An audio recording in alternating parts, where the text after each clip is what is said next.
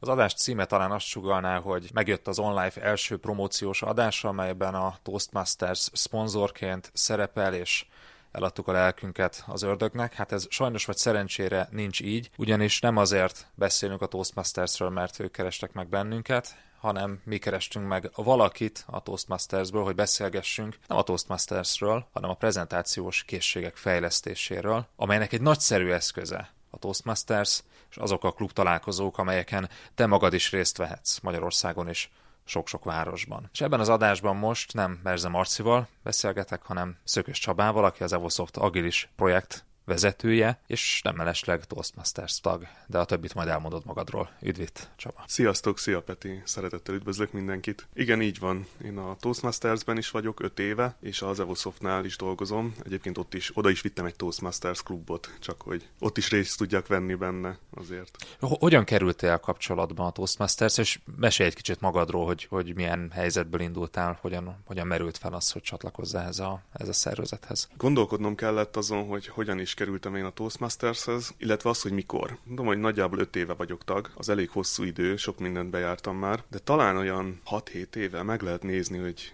mikor volt a német Zolinak az első prezenter konferenciája? Vagy talán a második, már elég rég volt, nem emlékszem rá pontosan. Ugye ennek kapcsán találkoztam veletek is, mert a harmadik prezenter konferenciát azt az első online, online konferenciára promotálta be, és azért mentem el, és így találkoztam veletek, de ez már csak egy mellékszál. Mhm. Az első konferenciára azért mentem el, a német Zoliéra, mert adtam elő céges belső előadásokon, ilyen kisebb mini konferencián, aztán igazi konferencián is adtam elő. Nagyon jó visszajelzéseket kaptam, általában olyanokat, hogy szuper volt, tök jó voltál, de én éreztem, hogy azért van még hova fejlődni. Tehát belül ezt sokkal nehezebben éltem én meg egy-egy ilyen előadást, és úgy éreztem, hogy ezekkel a visszajelzésekkel nem sokat tudok kezdeni, és hogy nem fogok belőle sokat tanulni. Ezért kezdtem el nézegetni olyan lehetőségeket, hogy hol tudnék ebből ebben fejlődni, hol tudnék ebben valami tudást még összeszedni, hol tudok gyakorolni. Így jutottam el a Presenter konferenciára, ahol nagy, tényleg nagyon jó előadások voltak, és volt egy demo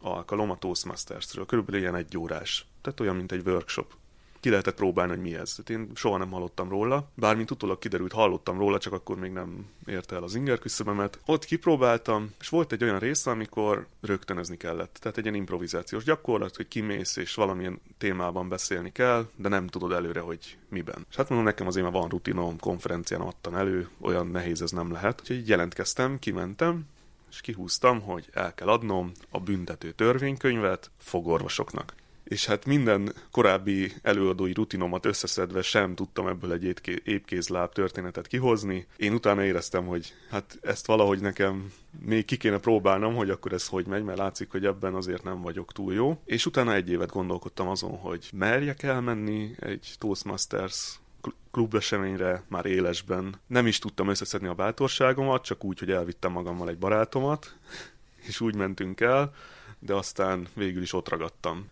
Úgyhogy egy év után döntöttem úgy, hogy kipróbálom, és utána nagyon behúzott ez az egész világa, az, az, ahogy ott föl van építve egy est, ahogy egymást segítjük, tehát ez nagyon megtetszett, és azóta elég sok szerepet vállaltam a Toastmastersben, és sokat tettem érte, azért, hogy fejlődjön Magyarországon. Miért tartott ilyen sokáig az, hogy ráved magad, hogy elmenj az első ilyen találkozóra, hiszen, ahogyan említetted, már megszületett lényegében ez az érzelmi döntés, hogy wow, erre, erre kíváncsi lennék, illetve hogy ebben szükségem van fejlődésre. Nehéz ezt így megmondani. Az ember fél, a legtöbb ember fél kiállni mások elé, hogy beszéljen. Tehát ez nem egy olyan kényelmes dolog. Általában nincs komfortzónán belül, tehát ez a legtöbb embernek ez egy félelmetes dolog, és azt tudják, hogy fontos, és hogy jó lenne ebben fejlődni, tehát mégis megvan az a késztetés, hogy ezt próbáljuk ki, de ez, ez el kell jusson arra a szintre, amikor már érzed, hogy nagyon kéne ez, és valahogy le tudod gyűrni ezt a szorongást, ezt a félelmet. Mit tapasztaltál az első találkozón? Az első alkalom elég furcsa volt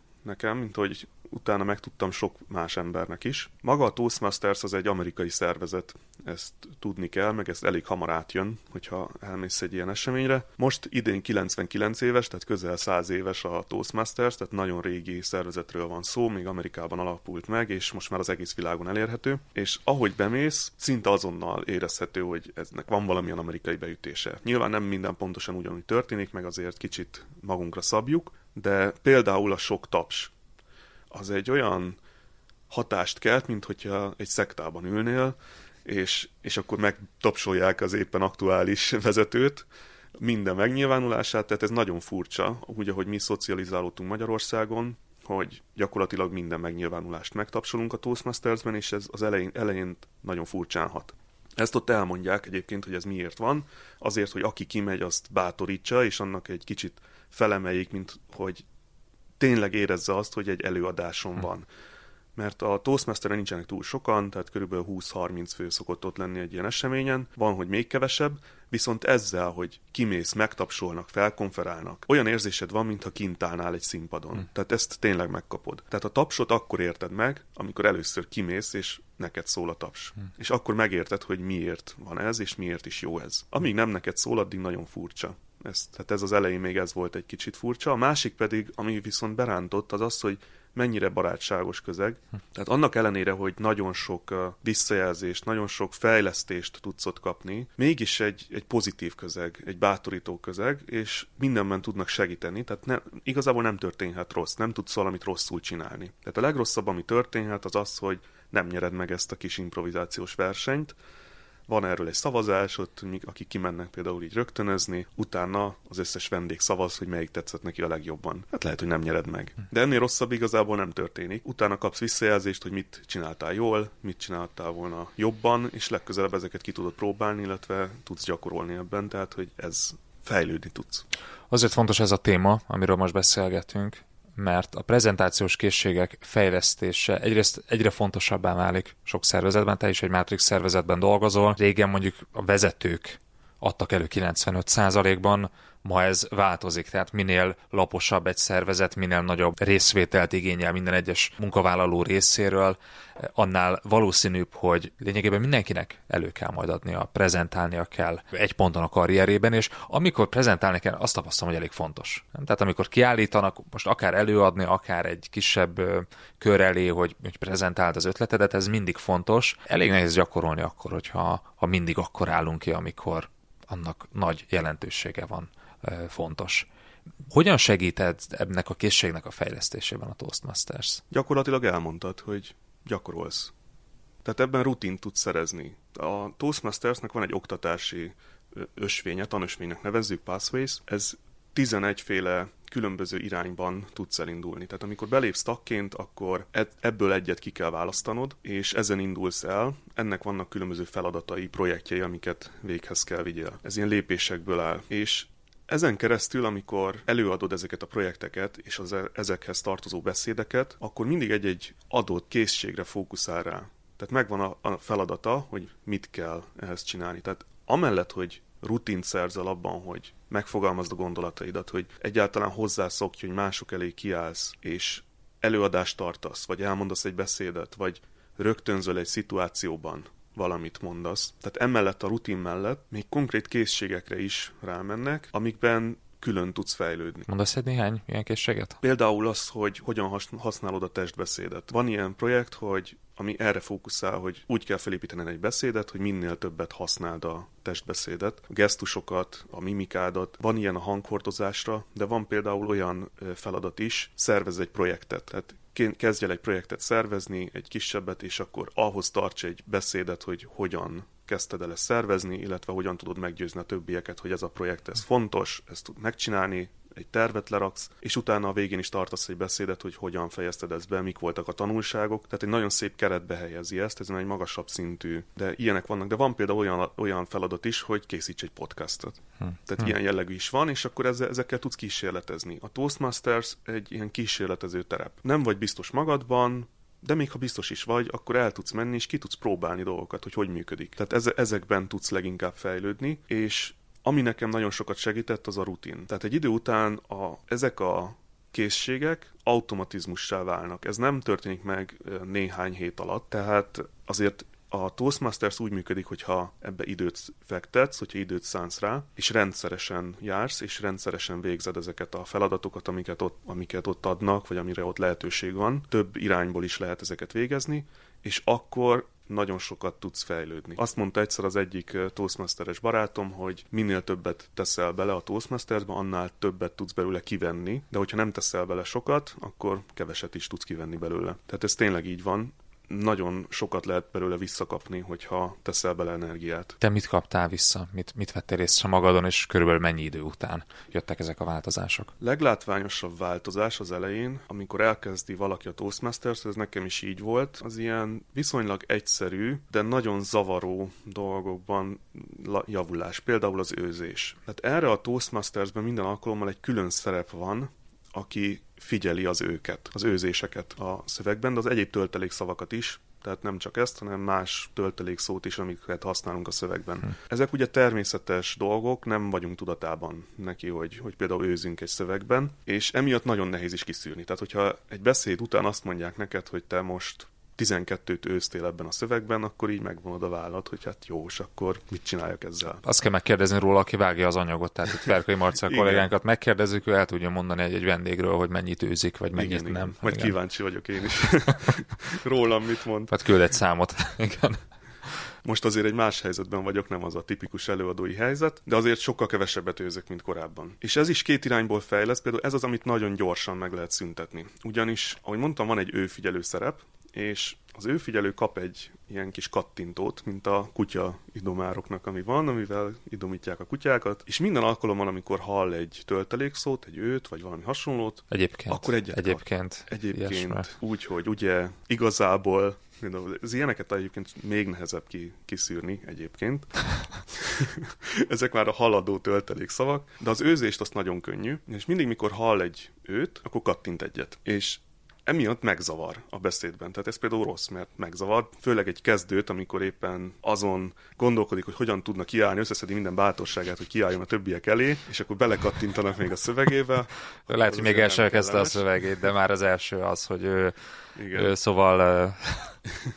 Ezért, hogy a leges-legelső beszédnél még nem kattintunk mm. senkinek, tehát ott bármennyit őszhet, ott szabad, de a másodiktól kezdve viszont kíméletlenül kattintunk. És ez Azért is jó, mert hogyha figyelsz másnak az őzésére, és kattintasz, akkor kiélesedik erre a hallásod, és a saját magadét is észreveszed. A másik pedig, hogy amikor kattintanak a te beszédedben, akkor azonnal észreveszed, hogy most őztél, és ez az, ami segít. Tehát, hogyha utólag mondják meg, az nem segít, de hogyha pontosan akkor kapsz egy visszajelzést, hogy most őztél, az nagyon gyorsan segít, hogy tudatosodjon benned, hogy mikor őzöl. Nem lenne száz éves a szervezet, akkor még azt, azt feltételezném, hogy az online-ot meg a manager tools másolják itt ugye a gyors visszajelzéssel. Hát pont ezt hiányoltad, nem? Igen. Hát, hogy a, igen, igen. hát ez jó volt versus lényegében minden őzésnél kapsz egy kattintást. Igen. Egyébként kellemetlen volt, van, van ennek egy kellemetlen oldala, ugyanis miután kétszer-háromszor elvállaltam ezt az ő figyelő szerepet, és én végig kattintgattam a többieknek az őjeit, utána nem bírtam meghallgatni egy rádióadást, vagy egy tévéműsort, mert azt hallottam, hogy folyamatosan őznek az emberek, és addig ezt nem hallottam. Tehát, hogy innentől lerombolt az illúziót egy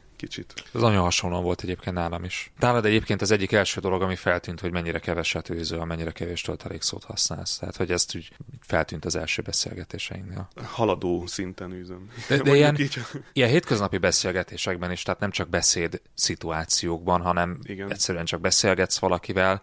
Ez egyébként mennyire ment át így ilyen hétköznapi szituációkba ezek a tapasztalatok? Átmegy, átmegy teljesen, tehát minden, amit itt tanulsz a Toastmasteren, az megjelenik utána egy hétköznapi szituációban is, mert készségszinté válik. Tehát például én, ahogy őzök belül, az inkább a szünettartás. Egyik, hogy szünetet tartok, ami viszont nagyon jól hat egy előadásban. Tehát, hogyha megállsz és tartasz egy kis szünetet, akkor az annak profi benyomása van. Úgy tűnik, hogy te ott most nagyon jól csinálod a dolgodat, közben lehet, hogy éppen csak gondolkodok, hogy mit is kellene mondanom, de ahelyett, hogy őznék, inkább hallgatok. A másik, amit sok profi előadó használ, hogy ismétli a szavakat. Tehát mondani szeretnék valamit, hogy, hogy miről lenne szó. És akkor hogy, hogy ezt, ez töltelék szó gyakorlatilag. Tehát ezek a szóismétlések, már néha észreveszem én is, de ez a haladó szint, ez nem zavaró például, amikor hallgatsz egy szöveget. Az őzés az zavaró. Tehát ez az, amit nagyon gyorsan ki lehet szűrni. A másik, amit nagyon gyorsan, amiben nagyon gyorsan tudsz fejlődni, hogy tudj improvizálni. Mondani egy szöveget, valami értelmesen összeszedni a gondolataidat egy adott témában. Tehát megkérdeznek valamiről, föltesznek egy kérdést, akkor arra tudja egy épkézláb választ adni,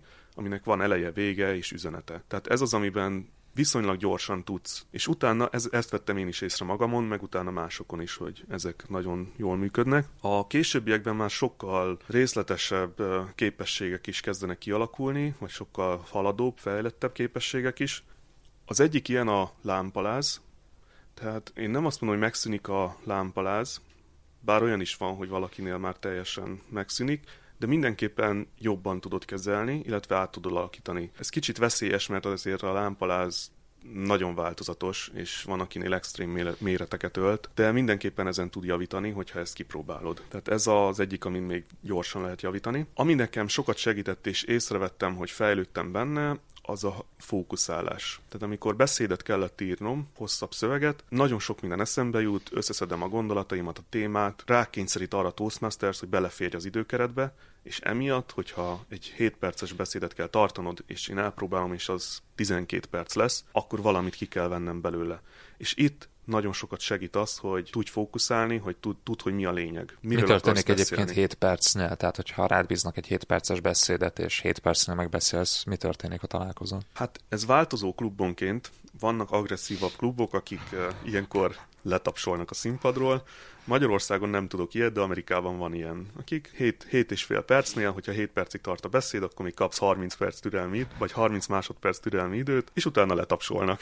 Tehát ez egy elég agresszív technika. Nálunk az van, hogy van egy időmérő szerep is, ez is egyébként nagyon jó, hogy ha az időkeretekkel gondod van, akkor minél többször vállald ezt el. Aki azt mutatja, hogy a különböző szerepvállalóknak mennyi idejük van. Például egy improvizációra, egy rögtönzésre van körülbelül egy perced. És erre kapsz visszajelzést az időmérőtől, aki által ott ül az első sorban, ő méri pontosan az idődet, mikor kezdted, és amikor elérted a határokat, akkor fölmutat ilyen színes kártyákat. Egy zöldet, hogyha már úgy lassan elérted a, a határt, mutat egy sárgát, hogyha már nagyon közel van a vége, és egy pirosat, hogyha pedig elérted a, hat, elérted a végét. És még utána van egy kis türelmi idő, általában 30 másodperc. De azt már nem jelzik egyébként. Ami ilyenkor történik, hogy hagyjuk, hogy befejezze. Volt egyébként, aki nagyon túlcsúszott ilyenkor, de, de ritka, tehát általában azért igyekeznek befejezni az emberek. Viszont, hogyha túlcsúsztál a türelmi időn is, akkor nem tudsz részt venni a szavazásban. Hm tehát a versenyből kiestél. Van három típusú verseny minden alkalommal a Toastmaster esten, ami nem tűnik nagy dolognak, tehát hogy most elmész egy estre, ott vannak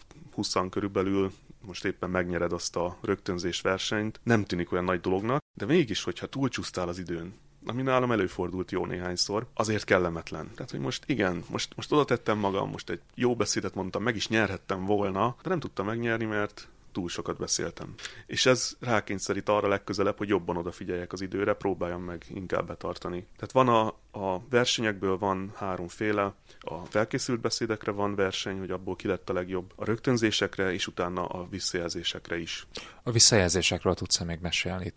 Nagyon tetszik az, hogy konkrét viselkedésekre szólnak ezek a visszajelzések, amiről eddig beszéltünk. Időtartás, őzés, töltelékszavak. Milyen visszajelzéseket kapsz még a beszédedre, hogyha emlész egy ilyen klub találkozóra, vagy rendszeresen részt veszel rajta? Ez attól is függ, hogy éppen kiad visszajelzést, és ő milyen szinten van. Tehát a az értékelődet azt te választod ki általában, legalábbis a felkészült beszédekre. Tehát ezek a projektek, amiket mondtam, hogy tudsz fejlődni ezeken a tanúsvényeken, és ezekben végzel projekteket, mindegyik tanúsvényen van öt szint, ezen kell végigmenni, ez különböző eh, nehézségekkel, nehézségekben van, tehát az ötös szint az sokkal nehezebb vagy komplexebb, mint az első szint.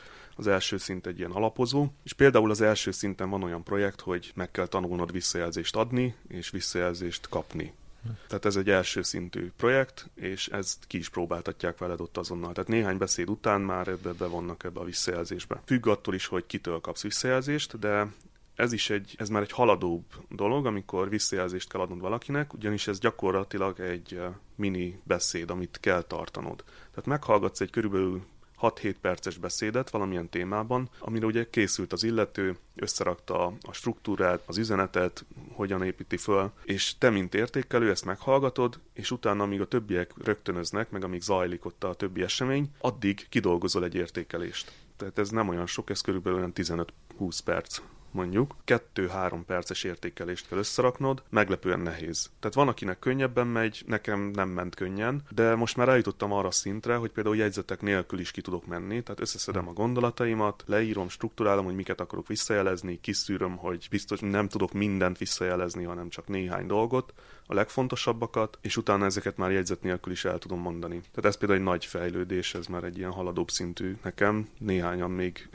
végzik ezt, És itt milyen jellegű visszajelzéseket szoktatok adni? Mondasz egy néhány példát? Attól is függ, hogy mi a projekt. Hm. Tehát lehet például a projektre adni visszajelzést, hogy ha a testbeszéd, akkor elsősorban arra figyelek. Tehát arra mindenképpen figyelek. Ezen kívül én próbálom azt nézni, hogy mi az, amiben nagyon jó volt, mi az, ami jól működött, és ami nekem kifejezetten tetszett, vagy ami például az, hogy nagyon jól kezdte a beszédet. Tehát egy jó felütése volt, mondott egy történetet, amivel bevonta a közönséget, például ilyesmit, vagy nagyon jól lezárta. Tehát az üzenet átjött, mert elmondta az üzenetet, meg volt ez.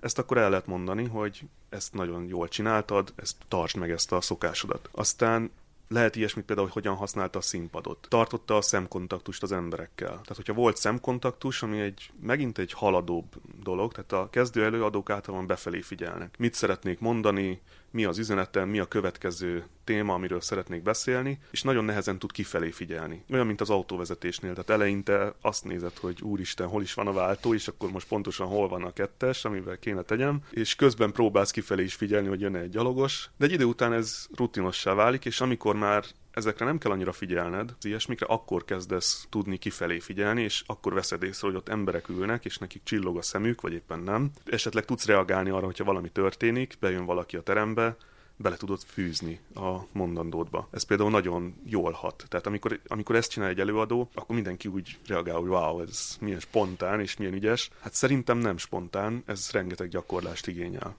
hogy valaki ilyen szintre eljusson egy előadásban. De visszatérve a visszajelzésekre, tehát ez a színpad használat, az, hogy a szemkontaktust hogyan használja, de akár azt is, hogy hogyan rakt össze a struktúrát. Tehát, hogy van például össze tudta kapcsolni a különböző részeket. Ezekre is lehet visszajelzést adni. És én, nekem vannak ilyen szempontjaim, ilyen tematikák vagy témakörök, amikre leginkább szoktam figyelni, és ezekből keresem azt, ami jól működött, és ami nem működött annyira jól, és akkor ab, arra igyekszem javaslatokat adni, hogy hogyan lehetne ezt jobban csinálni. Tehát ezt azért a visszajelzéseknél ezt tanítják a Toastmastersben, hogy azt kell nézni, hogy mi működött jól, és mit tudnál jobban csinálni. Tehát mindenképp a jövőre fókuszál, ez olyan, mint a, az online visszajelzési modell, vagy a Manager Toolsos visszajelzési modell, ehhez hasonlít, mert a jövőre fókuszál, nem azt nézzük, hogy mit rontott el. Tehát, hogyha valaki nagyon elrontotta, akkor is keresni kell valamit, akkor is van benne valami olyasmi, amit jól csinált, ami jól működött. Egy jégtörőnél, a jégtörő az, amikor az első beszédet valaki elmondja,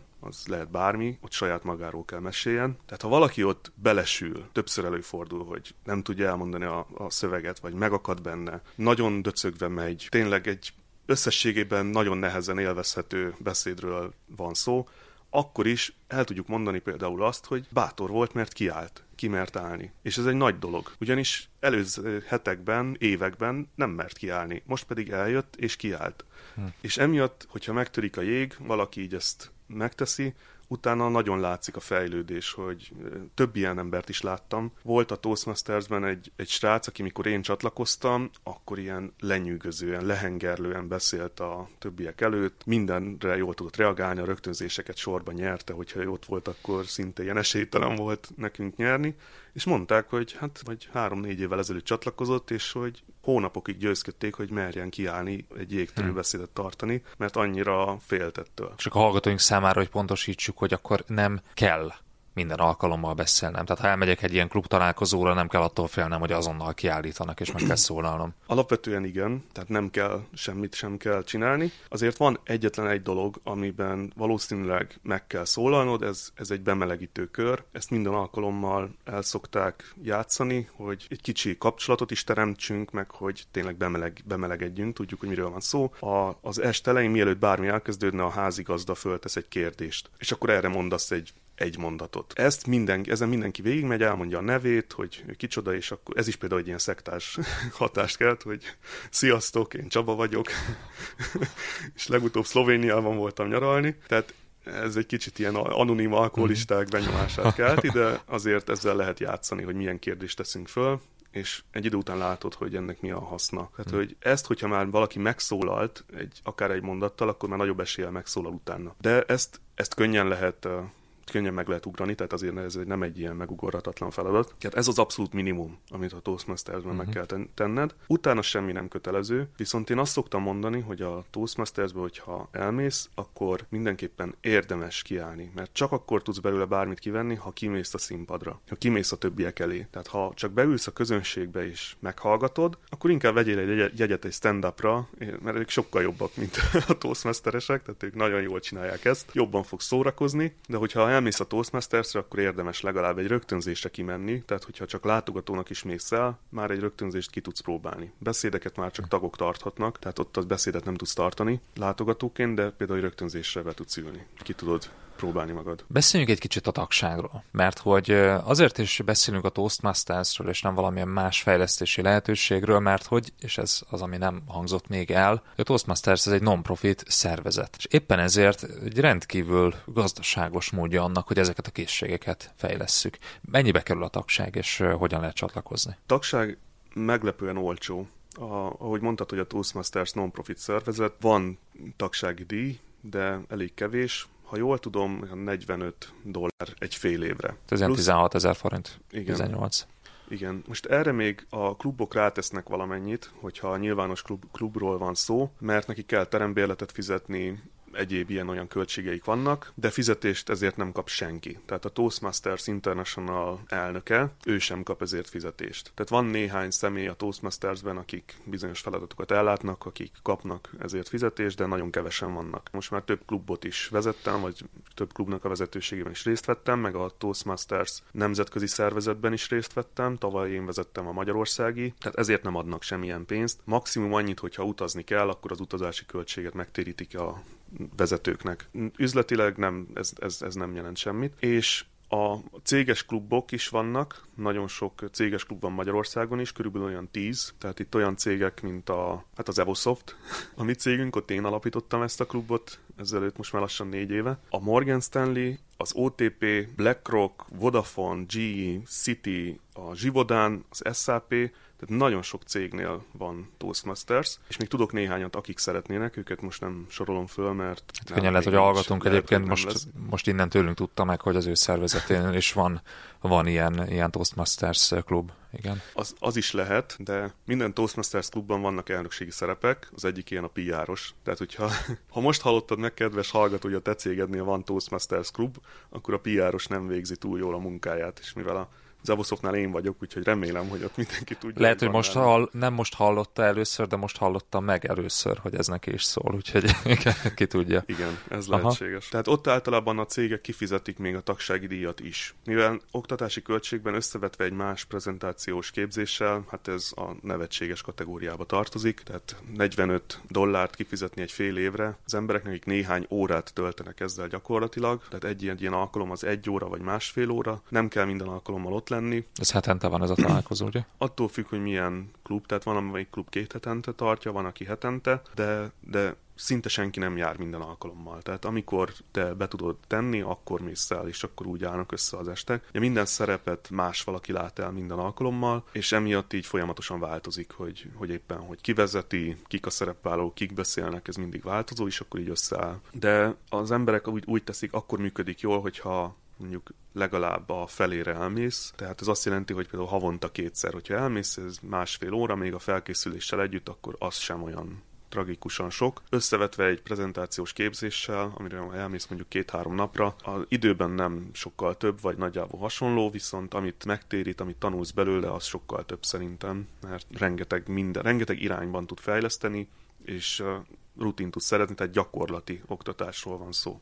Milyen kapcsolatépítési lehetőségeink vannak itt? Mert hogy itt beszélünk akár céges klubról, akár e, nyílt klubokról, és azért 20-30 személy ott van, ha jól sejtem, akkor többnyire azért olyan emberek járnak oda, akikkel érdemes lehet kapcsolatot építeni. Neked milyen tapasztalataid vannak erről? Nekem nagyon sok kapcsolatom alakult ki a Toastmastersnek köszönhetően. Igaz, hogy én aktívabban részt vettem, mint az átlag, de még hogyha csak sima tagként is belépsz, akkor is ez jön magától hogy kapcsolataid lesznek. Egyrészt azért, mert meghallgatod a tagoknak a beszédeit, amikben elmesélnek személyes történeteket magukról. Nagyon sokszor. És ez, ezt nem tudod megállni, nem, nem tudod elkerülni, hogy valahogy kapcsolódj hozzá. Tehát amikor elmeséli azt, hogy ő hogyan élt meg valamilyen nehéz helyzetet, rokonának az elvesztését, vagy, vagy valami öröm, örömteli pillanatot, amiben volt valami konfliktus, valami kihívás, amit leküzdött. Tehát ezek olyan személyes történetek, amik menthetetlenül kapcsolódnak, vagy, vagy kapcsolatot teremtenek vele. Tehát ez az egyik, hogy mindenképpen kapcsolódsz az emberekhez. Ez lehet, hogy valakinek ijesztő lehet ilyesmit, hogy erről mesélhet, tehát hogy nem akarom elijeszteni az embereket, hogy most ilyen személyes történeteket kell megosztanod magadról. Nem kell.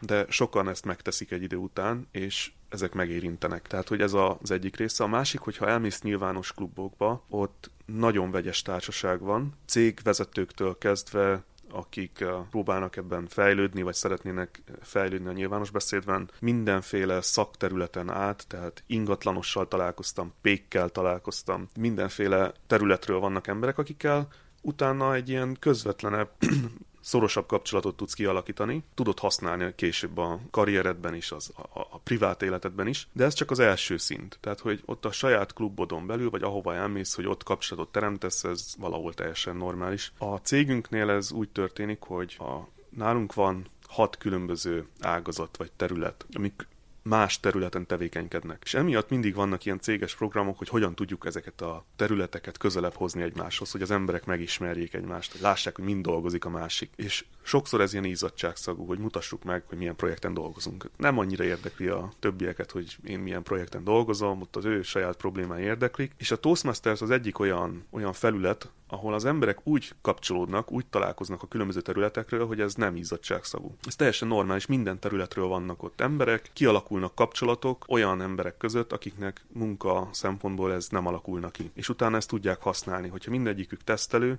akkor egy idő után megkérdezik egymást, hogy egyébként te mit csinálsz.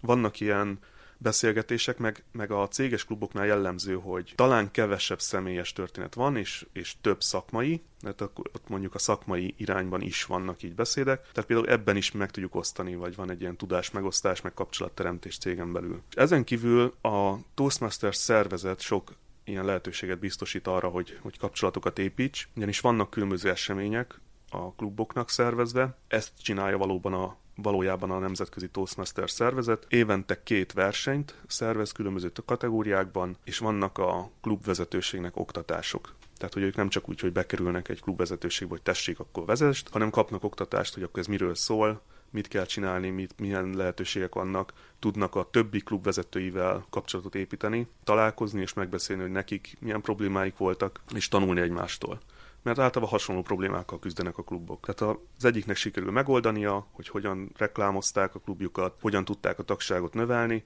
akkor ez egy jó ötlet lehet egy másik klubnak, hogy aki hasonló problémákkal küzd például. És még ezen kívül vannak a nemzetközi események, egy idő, tehát ez, ezek a versenyek több szintűek, tehát van először egy ilyen területi verseny, egy klubverseny, aztán területi verseny, aztán az országos verseny, tehát a magyar nyelven az ott véget ér, de angolul lehet menni tovább. A, a, aki Magyarországon megnyeri az angol nyelvű beszédversenyt, az eljut a kelet-közép-európai versenyre, ami például már valószínűleg valami másik országban van, és ott másik országból ismer meg Toastmastereket. Hát onnan már kijutni a világversenyre egy kicsit nehezebb, de ez is megtörtént már. Volt olyan, olyan Toastmasterünk, olyan tagunk, aki kijutott a, a nemzetközi versenyre, ott végül nem nyerte meg, de ez már ez is nagy elismerés hm. volt, és volt még egy, aki már majdnem kijutott, tehát erre is volt példa, de így ezeken a rendezvényeken is nagyon sok kapcsolatot lehet teremteni. Ha valaki a vezetőségben részt vesz, egy klub vezetőségében, ez általában azért ilyen egy-két év után szokott megtörténni, akkor ez, ez szinte automatikusan jár vele, ugyanis találkoznia kell a többi klub vezetőségével legalább évente kétszer hm. és akkor ezekből is kialakulnak kapcsolatok. Nagyon sok ismerősöm van Toastmastersből, Romániában, Csehországban, vannak Németországból is Toastmasteres ismerőseim, tehát így hm. ez, ez egy idő után így elkezd tágulni és bővülni. Hát nemrég az OTV Banknál voltam egy ebéden, egy, egy ügyfelünkkel beszélgettem, és amikor így felmerült a neved, akkor mondta, hogy hát igen, a Csabát ismerem, mert hogy ő is ott az OTP Banknál most Toastmasters klubelnök, és, és látszik az, hogy, hogy, hogy van, van egy ilyen kapcsolati háló, ami ennek megfelelően kialakul. Azt gondolom, hogy ha valakinek az adás elején még nem volt egyértelmű, hogy miért beszélünk most erről, talán egyértelművé vált, mert hogyha valaki követi az adásainkat, valaki olvasta az eredményes menedzser könyvet, használja visszajelzéseket, használja a fejlesztést, akkor látszik, hogy mennyire ennek a szemléletnek megfelelően működik a Toastmasters is. Tehát csupa viselkedésről beszéltünk. Lényegében hát a Toastmasters egyfajta ilyen self-coaching folyamat, ugye kiválasztod az útvonaladat, egy-egy konkrét dologra fókuszálsz, ott viselkedéseket tűzöl ki, visszajelzéseket kapsz rá, e, tehát abszolút tudom és tudjuk ajánlani e, Marcival együtt. E, azt, hogy csatlakozzatok egy-egy ilyen szervezethez, egy-egy ilyen klubhoz, vegyetek részt rajta aktívan, és hát használjátok ezt a saját kollégáitoknak, a saját beosztottaitoknak, csapattagjaitoknak a fejlesztésére. Van esetleg erről tapasztalatod, Csaba? Akár saját, akár, akár olyan vezető, akiről tudod, hogy egy-egy munkatársának, csapattagjának a fejlesztésében használta a Toastmasters-t? Persze, nálunk ez benne van az oktatási anyagban, a Toastmasters, és javasolják is az embereknek. Tehát általában azoknak, akik tényleg ki kell álljanak mások elé, például Scrum Masterek nagyon gyakran jönnek a Toastmasters-re gyakorolni, mert nekik sokszor meg kell nyilvánulni a többiek előtt, de ugyanígy, hogyha valaki product owner, de jött hozzánk például menedzser, tehát aki a, az egyik vezetőbeosztású menedzserünk, ő is csatlakozott a Toastmastershez, mert úgy érezte, hogy ebben kellene fejlődnie. Nem volt magabiztos abban, hogy hogyan beszél. És nagyon sokat fejlődött is. Még azok szoktak jönni, akik tudják, hogy valamilyen előadást kell tartsanak. És akkor ugye az egy ijesztő dolog. Ez nem feltétlenül jól működik ilyenkor, mert néhány hét alatt, néhány alkalom alatt azért nem tudunk csodát tenni. Tehát ez jobb ezt előre, hogyha szeretnél ilyenekben részt venni, akkor jobb előre elmenni a Toastmasters-re, és megszerezni ezt a rutint, de azért valamennyit tudunk segíteni, tehát visszajelzéseket tudunk adni, és ezekkel már jobb lesz az előadás, már sokat lehet fejleszteni rajta. Ezen kívül jönnek, például, jönnek fejlesztők is, vagy tesztelők, akiknek azt gondolnánk, hogy nem a, a mindennapi munkájának a része, hogy mások előtt beszéljen. És nekem az a tapasztalatom, hogy aki ebbe energiát fektet, és megtanul jól megnyilvánulni, utána sokkal több lehetősége lesz a továbblépésre, vagy sokkal több lehetősége lesz, hogy, hogy megmutassa magát. A láthatósága megnő. Ezt nem tudja helyettesíteni semmilyen munkával. Tehát ez sajnos így van, hogy hiába valaki nagyon jól végzi a munkáját, nagyon-nagyon jó szakember, ha nem látható, akkor az úgy elvész. És azt, hogy hogyan teszi láthatóvá a saját munkáját, abban tud segíteni a Toastmasters. Egyrészt ő, ő maga ismertebb lesz bizonyos körökben, tehát fogják látni, fogják, fognak hallani arról, hogy miket csinál, és ő is jobban el tudja majd adni a saját ötleteit a saját projektjén belül. Tehát ez nagyon hasznos mindenkinek, nem csak azoknak, akik ki kell álljanak mások elé és tartani úgymond egy beszédet egy, egy projekten például, hanem bárkinek. Már nem mindegy, hogyha egy reggeli stand-upon, amikor el kell mondania valakinek, hogy mit csinált előző nap, és mit fog csinálni a mai nap, hogy azt hogyan mondja el. Tehát a többiek megértik-e, rövidre tudja fogni, elkezdi mondani, és akkor a végén már is senki nem tudja, hogy honnan indult és hova tart, és, és már le kell állítani, mert túl sok idő elment. Tehát nagyon sokat tud segíteni abban, hogy az embernek hogyan alakul a karrierje, és szerintem tud adni egy ilyen hátszelet ahhoz, hogy jobb, nagyobb legyen az ismertsége, nagyobb legyen az elismertsége. Hogyha valakinek megjött a kedve egy csoporthoz való csatlakozáshoz, esetleg ajánlana egy kollégájának, akkor